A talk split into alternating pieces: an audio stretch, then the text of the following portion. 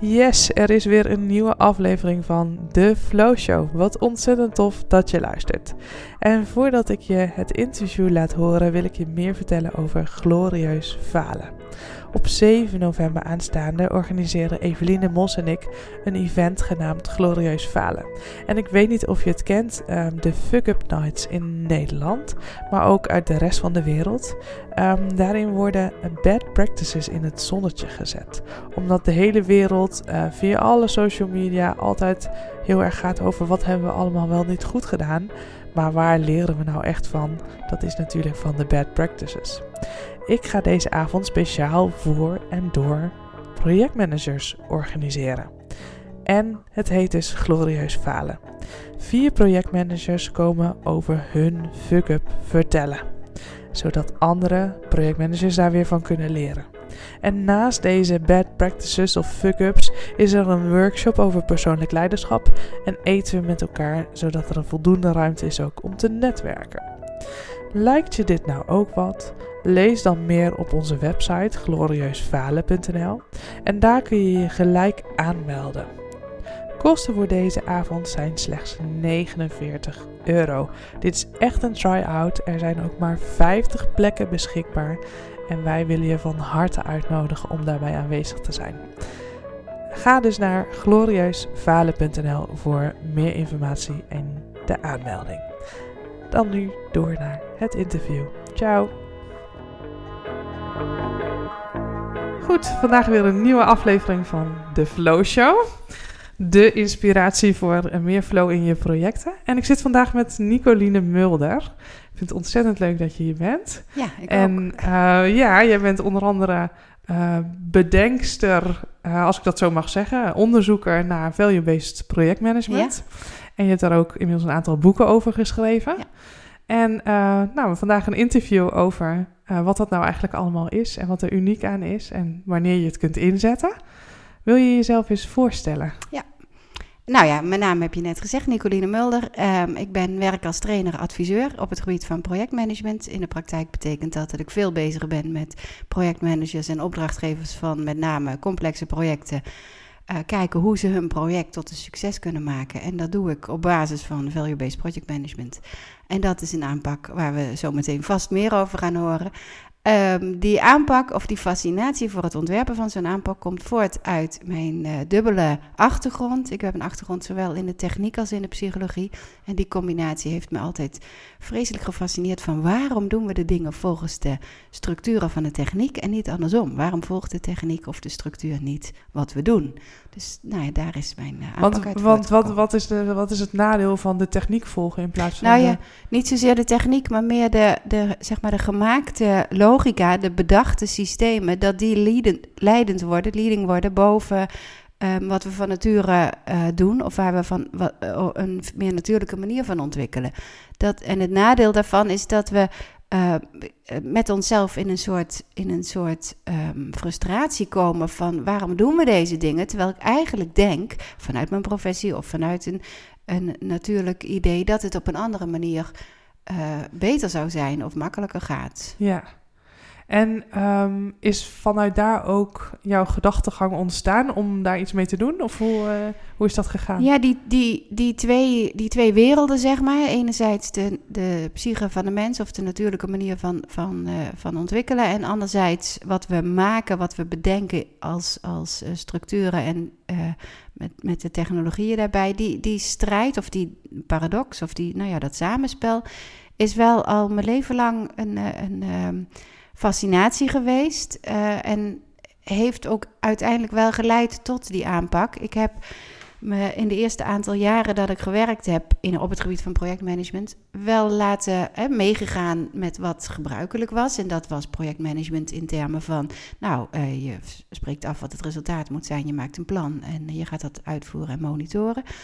En in de praktijk merkte ik steeds vaker, maar mensen je komt ondertussen dingen tegen die niet werken. En mensen hebben echt hele goede ideeën. Of er komen spontaan andere ideeën bij of andere mensen bij. Waardoor dat plan niet meer overeind blijft. En toch de neiging om dat plan te blijven volgen, om die, die, die structuur te blijven volgen, is, was zo hardnekkig. Zo dominant dat ik me echt ben gaan afvragen. Maar als we het nou echt omdraaien, als we nou ehm, volgen wat de meer natuurlijke weg is en daar enkel ondersteunen wat nodig is om dat makkelijker te maken. Ja. Ehm, wat, wat gebeurt er dan? Dus uiteindelijk is, die, is dat ontwerp inderdaad voortgekomen uit een jarenlange fascinatie. Ja, ja. En nou had je het net al even over ehm, de, de complexiteit, hè, waar je je met name ook op focust. Wat is een complex project? Wanneer is iets complex? Ja, het, het, uh, iets is complex als we um, niet uh, weten wat er allemaal bij hoort. Als we niet weten hoe het allemaal met elkaar verbonden is. Als we niet weten uh, welke invloed het allemaal op elkaar heeft. En ik maak wel eens het, het onderscheid tussen complex en gecompliceerd. Dat is dan niet complex. Uh, gecompliceerd is, is bijvoorbeeld een, een uh, IKEA-kast, die ja, uh, waar je alle onderdelen wel kent en alle volgordelijkheden wel kent. En als je die in elkaar zet met de deur dicht, dus zonder invloeden van buitenaf, dan kan het altijd, dan lukt het altijd.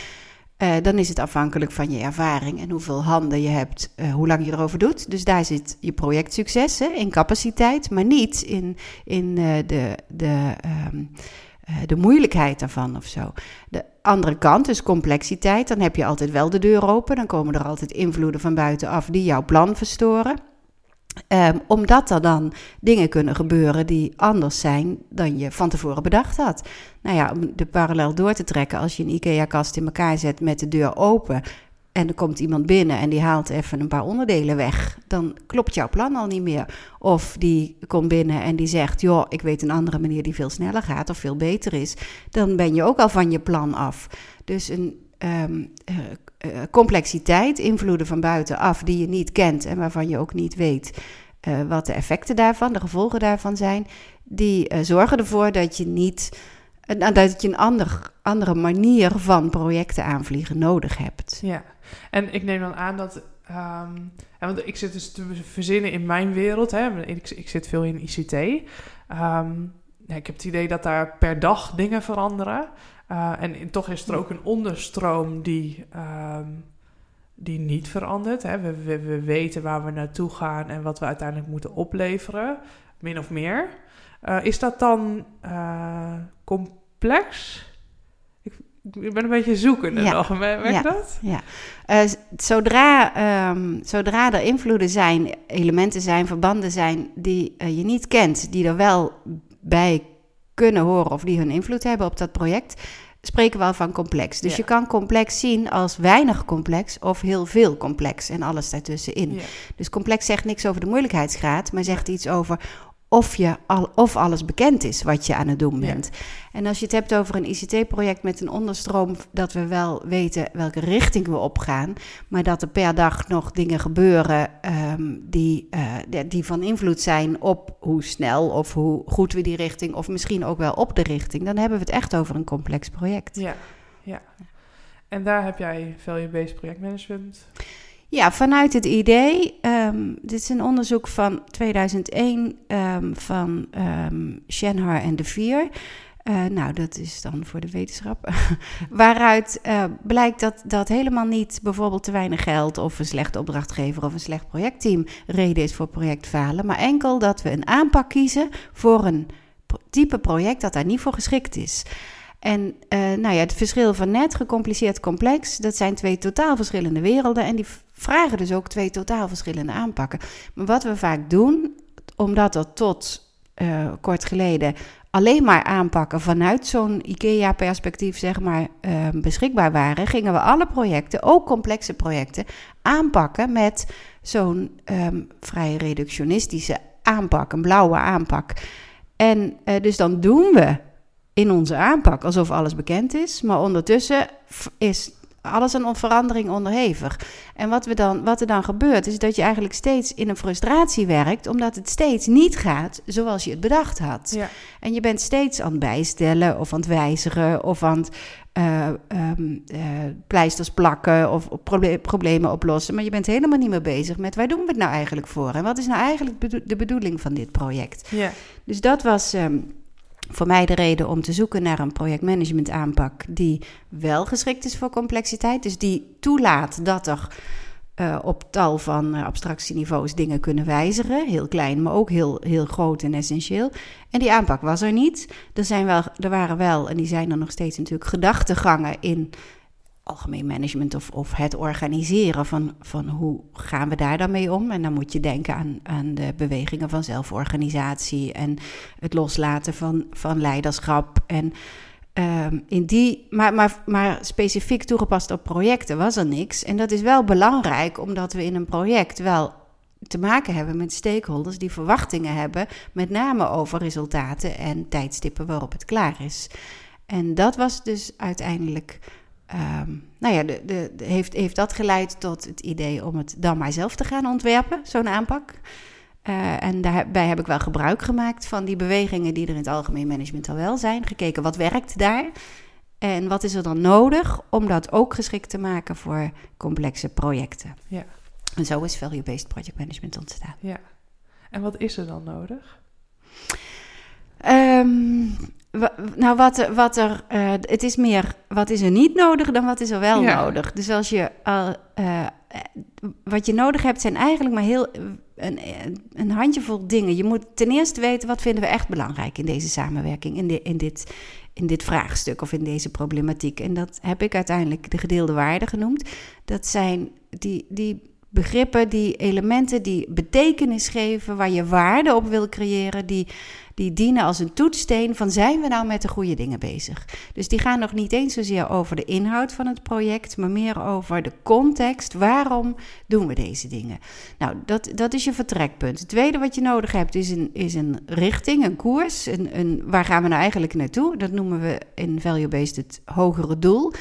En dat is een, um, een, een nou ja, zei iemand tegen mij, een gloed op de horizon. Dus niet een punt, daar gaan we naartoe, maar meer een gloed van ergens in die richting. Nou, concreet moet je dan denken aan het moet wel bijdragen aan naamsbekendheid of aan efficiëntieverbetering of aan uh, medewerkerstevredenheid of aan uh, een veiligere maatschappij. Dus een, een hoger, abstracter doel waarbinnen dat waar dat project aan gaat bijdragen.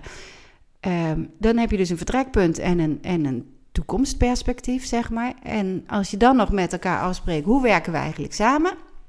Uh, wat verwachten we van elkaar? Uh, welke, wie, uh, op welke manier gaan we dit project aanvliegen? Wat we dan in value-based projectvisie noemen. Dan heb je eigenlijk de top drie van wat heb je nodig al te pakken. Ja. En dan heb ik het dus nog steeds niet gehad over een planning... of een projectplan of een PIT of een risicoanalyse. Dan heb ik het alleen maar over van waar vertrekken we... en, en kunnen we toetsen, zijn we nog met de goede dingen bezig... Waar focussen we ons op? Wat is dat hogere doel? En hoe werken we met elkaar samen? En je werkt in een project, um, hoog of laag door de organisatie heen, maar je werkt in een project, in mijn beleving, altijd met professionals. En die weten heel goed wat ze dan moeten doen. Als die drie dingen bekend zijn, hoef je ze echt niet meer te vertellen wat ze moeten doen. Gaan ze vanzelf de goede dingen doen. Ja, ja zeker. En jij, jij noemt dat, hè, dit zijn de drie, maar de, in totaal zijn er elf. Ja. En dat noem jij interventies. Ja. Waarom noemen we dat interventies? Ja, omdat um, een, een, uh, pro, een project of een samenwerking eigenlijk, hè, met, met dan een, een uh, eindmoment een keer, um, dat loopt toch wel. Goed of slecht, of, of wel of niet de goede kant op, of, of prettig of niet prettig. Het loopt, het ontwikkelt zich. En om het um, zich te laten ontwikkelen in een betekenisvolle richting, in een richting die bijdraagt aan dat hogere doel, daarom is het af en toe nodig om in te grijpen. Dus om te interveneren en om die, die, um, die dat, dat ontwikkelingsproces, wat van nature toch wel loopt, om dat uh, uh, de goede richting of een zetje te geven of te stimuleren of een stukje te faciliteren. Ja. Dus het is echt ingrijpen op een proces uh, om het uh, meer in de, in de gewenste, nou ja, op het, op het gewenste hogere doel af te laten ja. gaan. Kun je nog een paar uh, interventies noemen? Um, wat ik zelf een hele mooie vind, is dat je de dialoog met belanghebbenden, um, dat die continu, dit, ik heb het geloof ik verwoord als houten dialoog met belanghebbenden, voortdurend gaande dat we, we zijn geneigd om uh, stakeholders en uh, pas te betrekken op het moment dat, ze ook, dat we ook daadwerkelijk iets van ze moeten. Maar als we ze in, al veel eerder in de projectcontext of in de ecologie van het project betrekken, bevragen, um, laten meedenken, laten, laten aanhaken.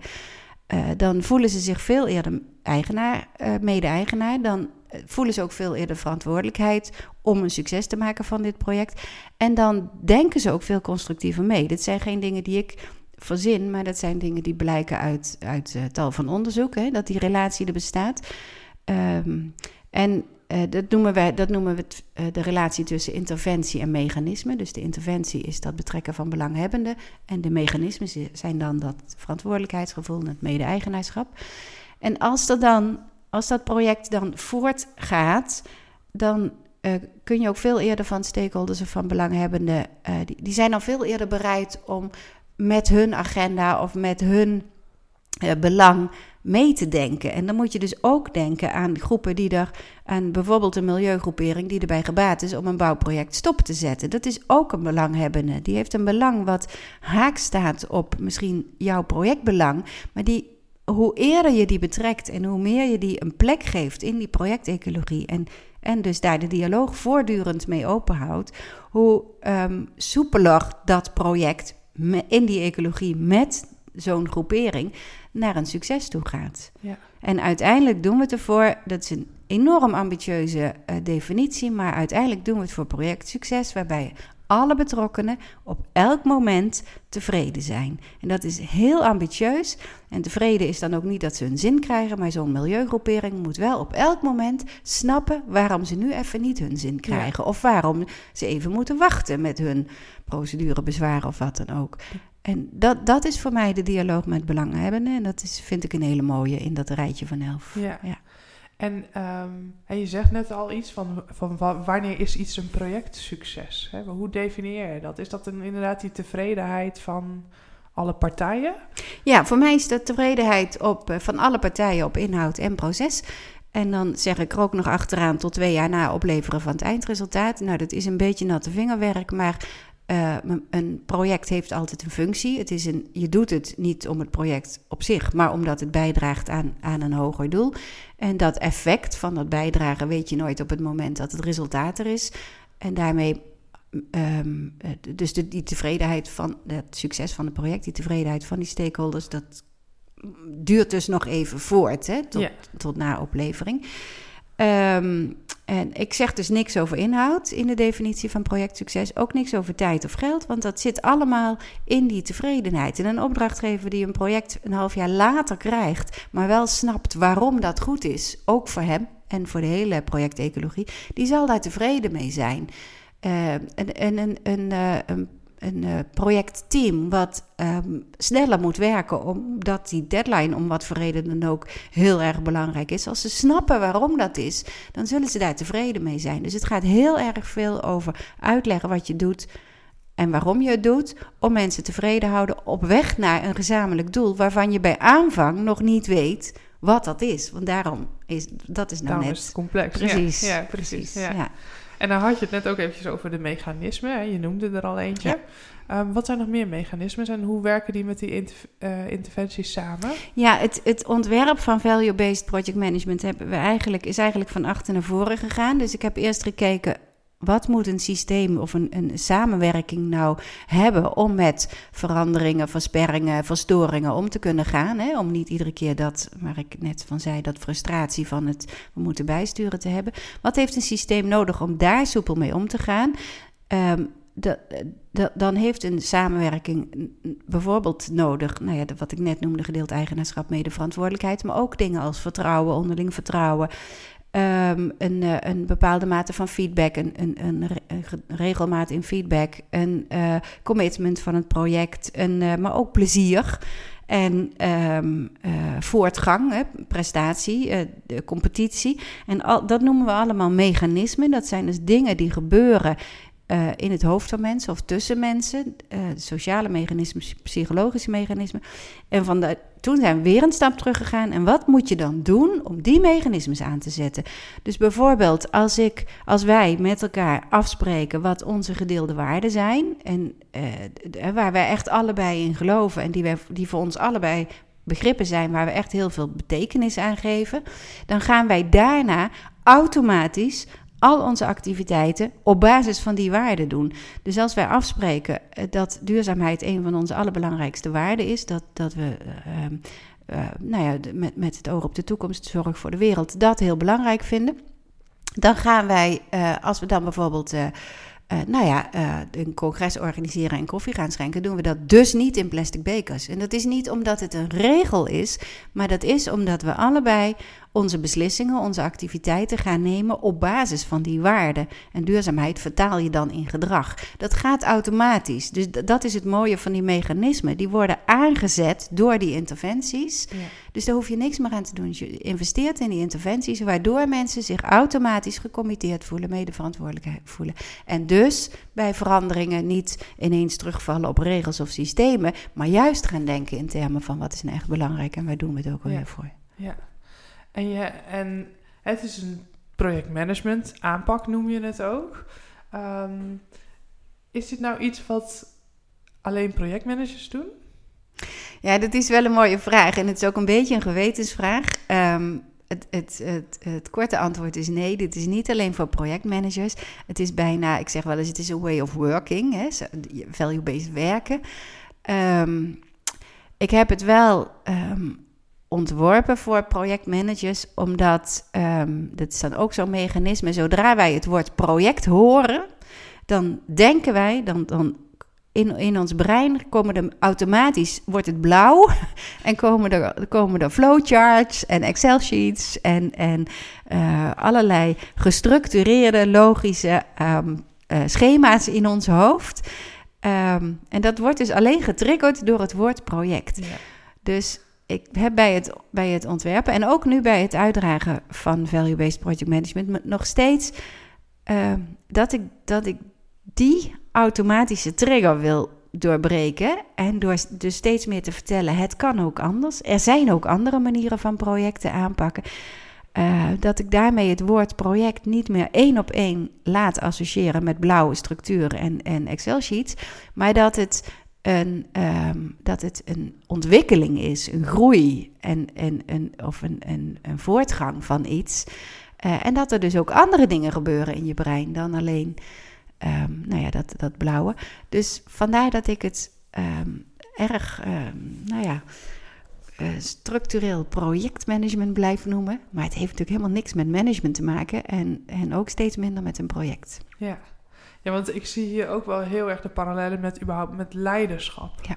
En je ziet natuurlijk dat um, zo, eh, een teamleider zijn of een directeur zijn of op welk niveau dan ook.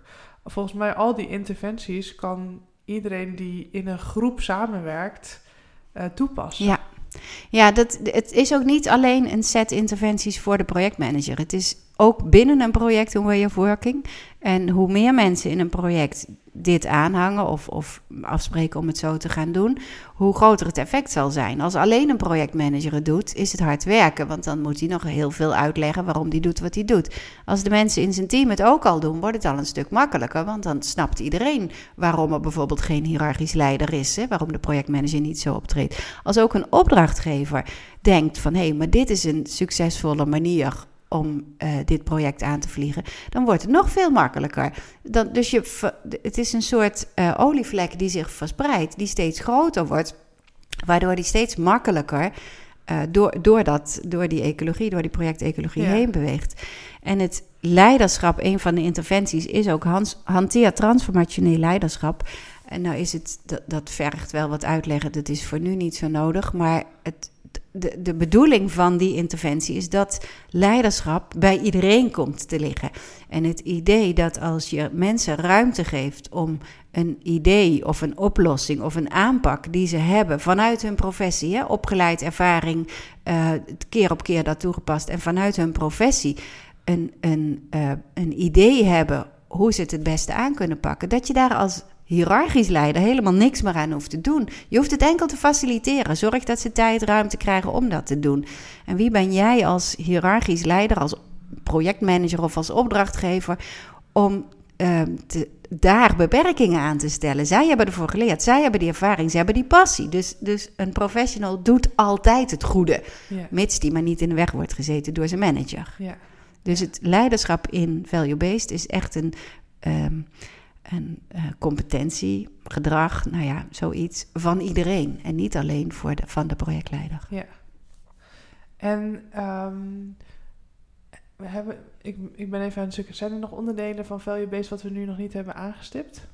Nou, wat, wat ik heel vaak merk in trainingen en adviestrajecten, wat een heel moeilijk punt is voor mensen in de praktijk, is hoe vertel ik het de blauwe buitenwereld? Ergens kom je een grens tegen. Hè? Ergens ehm, eh, denken mensen nog in, in of nog, denken mensen in wat meer uh, reductionistisch, controlebeheers, uh, PCDA, cycli, weet ik veel, dat soort dingen. Uh, en dat botst. Um, dat, dat, soms is dat goed natuurlijk, hè? Dat, dat er regels zijn waarvan je niet continu afvraagt waarom doen we dat. Als ik hier naartoe rijd, dan ben ik ook blij dat we hebben afgesproken dat iedereen rechts rijdt. En dan vraag ik me ook niet continu af waarom doen we dat. Links rijden kan toch ook. Dus sommige regels zijn er, of systemen zijn er ook echt, uh, die een hele hoop rust voor, uh, met zich meebrengen. En die zijn goed. Maar heel veel andere systemen of regels of beperkingen of dingen die je tegenkomt op dat raakvlak van value-based en, en de blauwe omgeving, daarvan kun je je afvragen of ze nuttig zijn. En dat is iets wat ik heel vaak hoor in trainingen. Hoe ga ik daarmee om? En mijn, mijn, even een kleine anekdote. Dat ik, kwam een projectmanager tegen en die maakte van die smiley-rapporten. Dat kennen we allemaal in allerlei organisaties. Of stoplichtrapporten of nou ja, iets met sterren of uh, zoiets dergelijks. En die zei, ja, maar dat past eigenlijk helemaal niet bij value-based werken. Want je, je kan wel leuk een smiley-rapport maken, maar dat is dan voor nu. Want morgen kan het anders zijn. Hè? Je weet niet wat er gaat gebeuren onderweg of, of wat er morgen gebeurt waardoor het verandert. En uh, toen hebben we afgesproken, weet je wat je doet? Je levert gewoon een paar weken achter elkaar steeds hetzelfde smiley-rapport in. En uh, na een paar weken, dus er gebeurde niks, hè? En hij, hij deed dat braaf. En na een paar weken is hij eens naar die ontvanger van die smiley-rapporten toegegaan van... joh, ik heb een foutje gemaakt. Ik heb een paar weken hetzelfde rapport. Maar ik heb helemaal niks gehoord. Wat is er eigenlijk aan de hand? En toen bleek dat die man dat ook alleen maar als een soort archief in zijn map stopte. Van nou ja, als ik ooit bevraagd word, kan ik zeggen. Maar in week 36 was het wel oranje, of was het wel groen, of was het wel blij, of zoiets dergelijks. Dus toen zijn ze gaan onderzoeken: wat heb jij nou nodig om dat verhaal te kunnen vertellen. Hè? Van als, als er wordt gevraagd in week 36, ja, dan moet ik toch kunnen vertellen wat was. Toen zegt die projectmanager, maar ik, ik hou gewoon een logboek bij. Dus dan kunnen we toch mijn logboek erbij pakken. En dan hebben we precies een beschrijving van wat was er aan de hand en wat speelde er allemaal in die tijd. En toen is dat Smiley-rapport opgeheven. En dan heb je wel een dialoog met zo'n betrokkenen. En het mooie daarvan is dat zo'n betrokkenen dan ook gaat, zelf gaat nadenken van ja, waarom doe ik dit eigenlijk? En die vraag, waarom doe ik dit eigenlijk, dat is een hele belangrijke. En op die manier kun je veel, uh, nou ja, kom je erachter welke systemen waar je tegenaan loopt. Um, op dat raakvlak van value-based met uh, de blauwe buitenwereld. Um, welke systemen zijn nuttig, hebben een functie, rechtsrijden bijvoorbeeld, of um, uh, weet ik veel, je, je de, bepaalde overlegafspraken, hè, regelmatig in overleg. Welke systemen zijn nuttig en welke systemen doen we eigenlijk alleen maar omdat we dat nou eenmaal zo gedaan hebben. Ooit waren ze nuttig, tegenwoordig zijn ze meer een doel op zich geworden en kunnen we eigenlijk net zo goed weer afbreken. Ja. En nou hebben we, uh, en nu is er de laatste jaren ook wel een hele ontwikkeling gaande in andere aanpakken. Uh, denk bijvoorbeeld aan de agile aanpak. Hoe kijk jij tegen dat soort ontwikkelingen aan? Nou, ik ben daar heel blij mee, want, want het geeft in ieder geval aan dat dingen als Agile en ook Scrum en dat soort. Weet je, het, het zijn allemaal uh, instrumenten, tools, um, visies die ontstaan omdat mensen inzien. Um, we kunnen het niet langer in die planning, beheers, controlecyclus. Het moet anders, de wereld is complex, we moeten het anders doen. Dus ik ben heel blij met dat soort ontwikkelingen. En ik krijg ook Uh, ja, veel, we, zijn ook echt wel aan het zoeken van hoe kunnen we die, uh, uh, hoe kunnen we gebruik maken van elkaar, of hoe kunnen we ze verdisconteren, of, of welke plek hebben ze ten opzichte van elkaar. En um, ik, ik denk binnen, um, binnen de elementen van je project is het heel goed om dingen Um, ja, om, om daar gebruik van te maken. Dus als je een, een, een uh, ICT-project uh, doet, is het heel goed om de softwareontwikkeling op een Scrum-manier aan te pakken. Dat heeft waarde, daar is over nagedacht, dat, dat heeft zich bewezen. Dat betekent nog niet dat Scrum meteen automatisch toegepast kan worden in de zorg, in het onderwijs en in allerlei andere projecten. Je moet wel goed kijken naar in welke context gaan we het nou doen. En dat, datzelfde geldt voor Agile. Maar datzelfde geldt ook voor andere aanpakken, zoals Prins 2, die wat meer eh, gestructureerd zijn. Kijk goed naar de context waar ze in passen. En, en daar waar je dingen heel erg. Nou ja, binnen een complex project kun je ook een IKEA-kast moeten bouwen. Hè, als, als een onderdeel daarvan. Ja. Ja, dus daar waar het past, doe het vooral op een manier die daarbij aansluit. ja. En daarmee ga je misschien ook meerdere technieken door elkaar gebruiken. Ja, en, en ehm, daar heb ik verder geen. Nee, natu ik, natuurlijk heb ik een visie op wat ik denk dat beter is. En dan denk ik, doe het value-based, omdat dat een echt een lange termijn perspectief is. Hè? En daarbinnen kun je allerlei andere aanpakken gebruiken voor dat moment, voor dat deel waar het nuttig voor is. Maar ik, ik ben echt geen voorstander van doe het value-based, punt. Nee, Dat niet. nee, nee. En nou doe jij ook nog heel veel onderzoek. Hè, je wil ook veel verder nog in onderzoek. Ja. Wat zijn dan de komende dingen, de onderzoeken die je gaat doen? Waar, op wat voor onderwerpen zit dat dan? Ja, het gaat natuurlijk over complexiteit. En niet eens zozeer over het verder uitwerken van deze aanpak. Want ik denk juist hoe eh, basaler, hoe eenvoudiger die blijft, hoe krachtiger die blijft.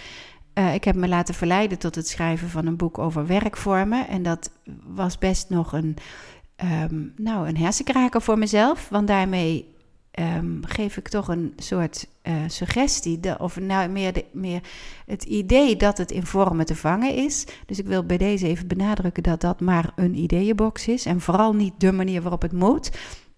Dus het verder uitwerken van value-based zal het niet worden. Het gaat wel veel meer over eh, hoe krijg je complexiteit nou eigenlijk ehm, eh, zichtbaar? Wat, wat, eh, of, of kun je, wat zijn indicatoren voor hoe complex iets is? Hoe groot is complexiteit? Heb je daar, kun je daar, kun je daar Het eh, meetbaar maken op een of andere ja, kun je het meetbaar maken of kun je daar een duiding aan geven? En datzelfde geldt bijvoorbeeld voor dingen als eh, vaagheid. Dat is, hè, sommige dingen zijn vaag en andere zijn heel vaag.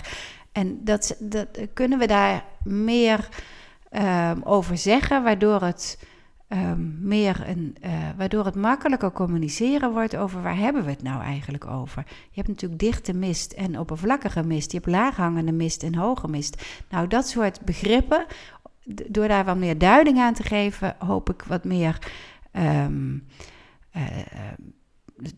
de, de complexiteit van projecten wat meer te kunnen duiden. En, en waardoor we dus ook kunnen zeggen, en dan heb je wat meer value-based nodig, of wat minder, of misschien wat meer Prince 2, of wat minder. Of, nou ja, doordat dat je daardoor eh, wat meer feeling krijgt over wat is nou een goede aanpak voor dit stuk van mijn project. Ja, wat gerichter bezig Ja. zijn. Ja. Ik merk het zelf ook. Ik ben ZZP-projectmanager. En ehm, ik merk het ook heel vaak in de opdrachten die... Hè, de, de teksten voor de opdrachten zie je natuurlijk heel vaak van... Nou ja, je moet eh, Prins 2 hebben of, eh, of misschien IPMA C gecertificeerd... of wat voor eh, papiertjes dan ook. En ehm, als je dan binnenkomt... Dan hebben ze het over agile werken. Dat ik denk, Ja. hè, het klopt gewoon Ja. totaal niet met Nee. wat je opgeschreven Nee. hebt dat ze ook misschien geen idee hebben ja, hoe ze het in moeten Ja. steken. En dus een, Ja. een, een soort guidance of hè, een soort. eh, je zult nooit helemaal eh, met, een, eh, met een, een keuzeboompje af kunnen werken, denk ik.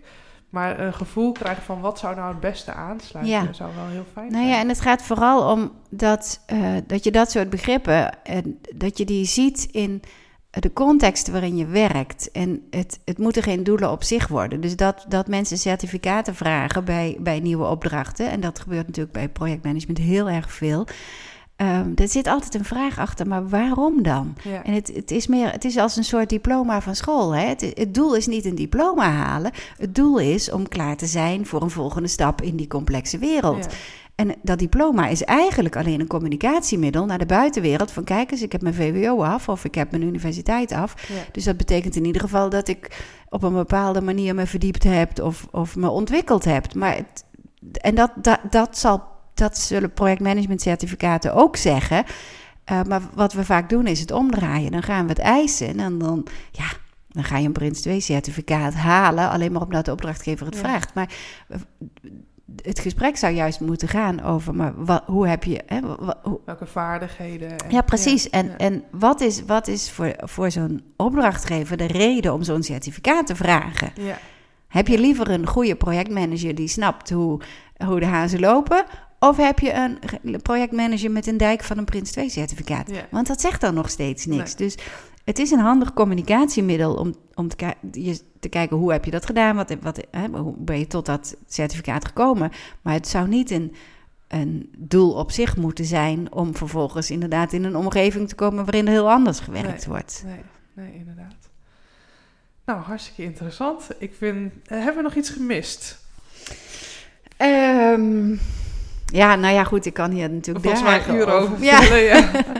Ja, ehm, nou, het- voor, voor nu is het wel even goed, Dan denk heb ik. nog wel een, eh, een, een, een vragenvuurtje voor je. Oké. Eén vraag die ik eigenlijk altijd heel erg interessant vind, is: ehm, wat vind jij nou het best besteden uur in een project? Wow, dat is een. eh, ik denk. ehm, een uur. Een uur is wel heel kort. Maar ik denk dat het gaat over het eerste uur waarin we elkaar aankijken en vragen: waarom doen we dit eigenlijk? Ja. Dus dat gaat over die, dat, Dat- hogere doel. ja, ja. ja.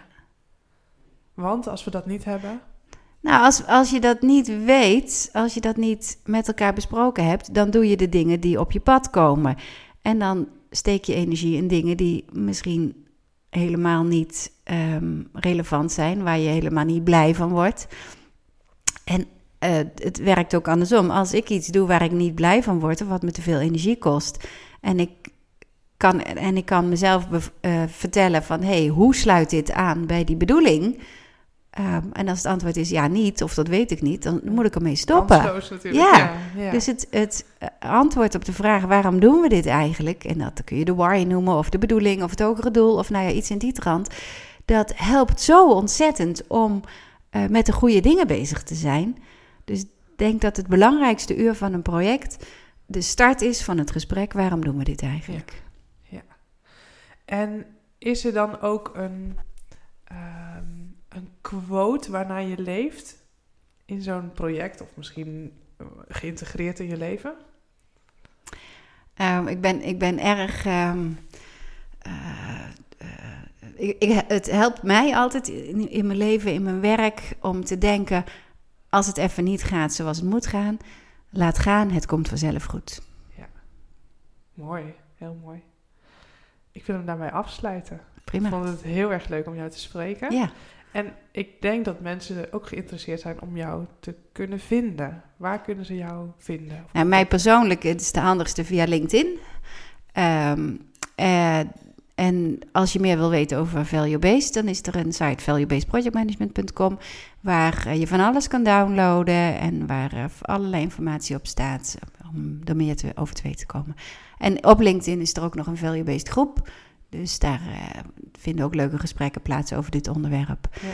Dus sluit je aan, zou ik zeggen. Ja. Wil je nog iets vertellen over de herfstactie?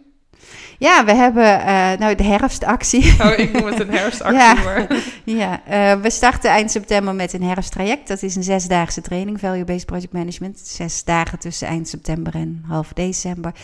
Waarin we met verschillende experts en verschillende trainers, ehm, projectmanagers en opdrachtgevers trainen in het eh, leren kennen en vooral het leren toepassen van Value Based Project Management. Ehm, dat, eh, de ervaring leert het dat altijd enorm leuke, eh, leerzame en, en vruchtbare groepen zijn, die elkaar ook vaak maanden, jaren later nog tegenkomen. We organiseren ook ieder jaar een value-based borrel voor alle oud-deelnemers. En dat, die verhalen zijn altijd erg mooi en, en die daar ontstaan. Dus het is de start van niet alleen de toepassing van value-based in je organisatie, maar ook van de uitbreiding van je netwerk in dit vlak. En dat is denk ik wel een hele fijne, dat hoe meer mensen elkaar vinden die op deze manier willen werken, hoe eh, makkelijker en hoe prettiger het gaat. Dus kijk ook hiervoor op de site en eh, nou, Mooi. doe mee. Ja, meld je aan. Ja. Ik wil jou hartelijk danken. Graag heel gedaan. En dat was het dan alweer, het hartstikke leuke interview met Nicoline Mulder. Inmiddels is haar herfsttraject van start gegaan, maar niet getreurd. Op haar website staan allerlei leuke andere activiteiten, zoals een masterclass in oktober. En ook in de lente start er weer een zesdaagse. En verder wil ik je natuurlijk nog even wijzen op Glorieus Falen. Wil je je nou aanmelden? Ik zou het hartstikke tof vinden om je in ieder geval op 7 november te ontmoeten. Doe dat dan via glorieusfalen.nl. En dan zou ik zeggen, een hele fijne dag nog verder. Ciao!